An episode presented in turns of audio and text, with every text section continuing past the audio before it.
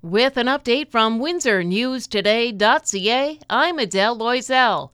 A Lakeshore man is one of 27 suspects picked up in a dragnet by multiple police forces who are investigating biker gang activities.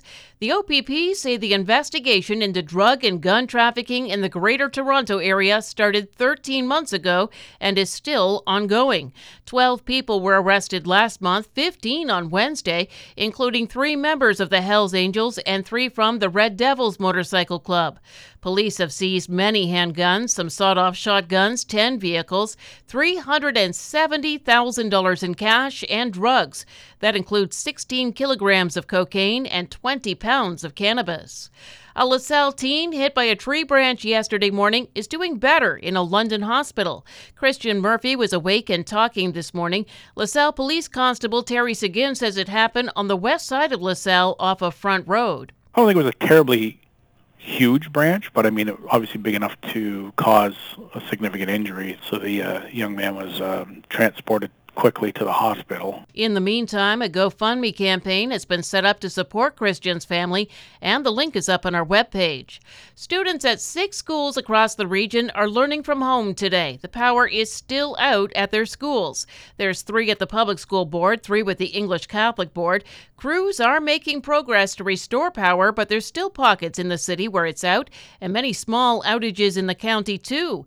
Hydro One says it still has 10,500 customers without power, but figures that'll be restored by the end of the day. Ontario is hiring more long term care inspectors. Another 156 will double the number in the field now. The Minister of Long Term Care says the province has the highest inspector to home ratio in the country, more than one inspector for every two homes.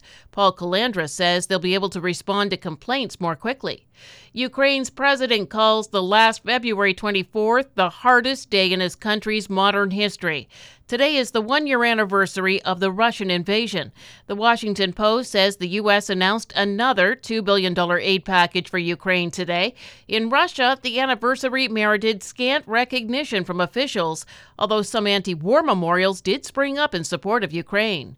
And Polar Plunge Windsor Essex is tonight at 6:30 at the Windsor International Aquatic and Training Center.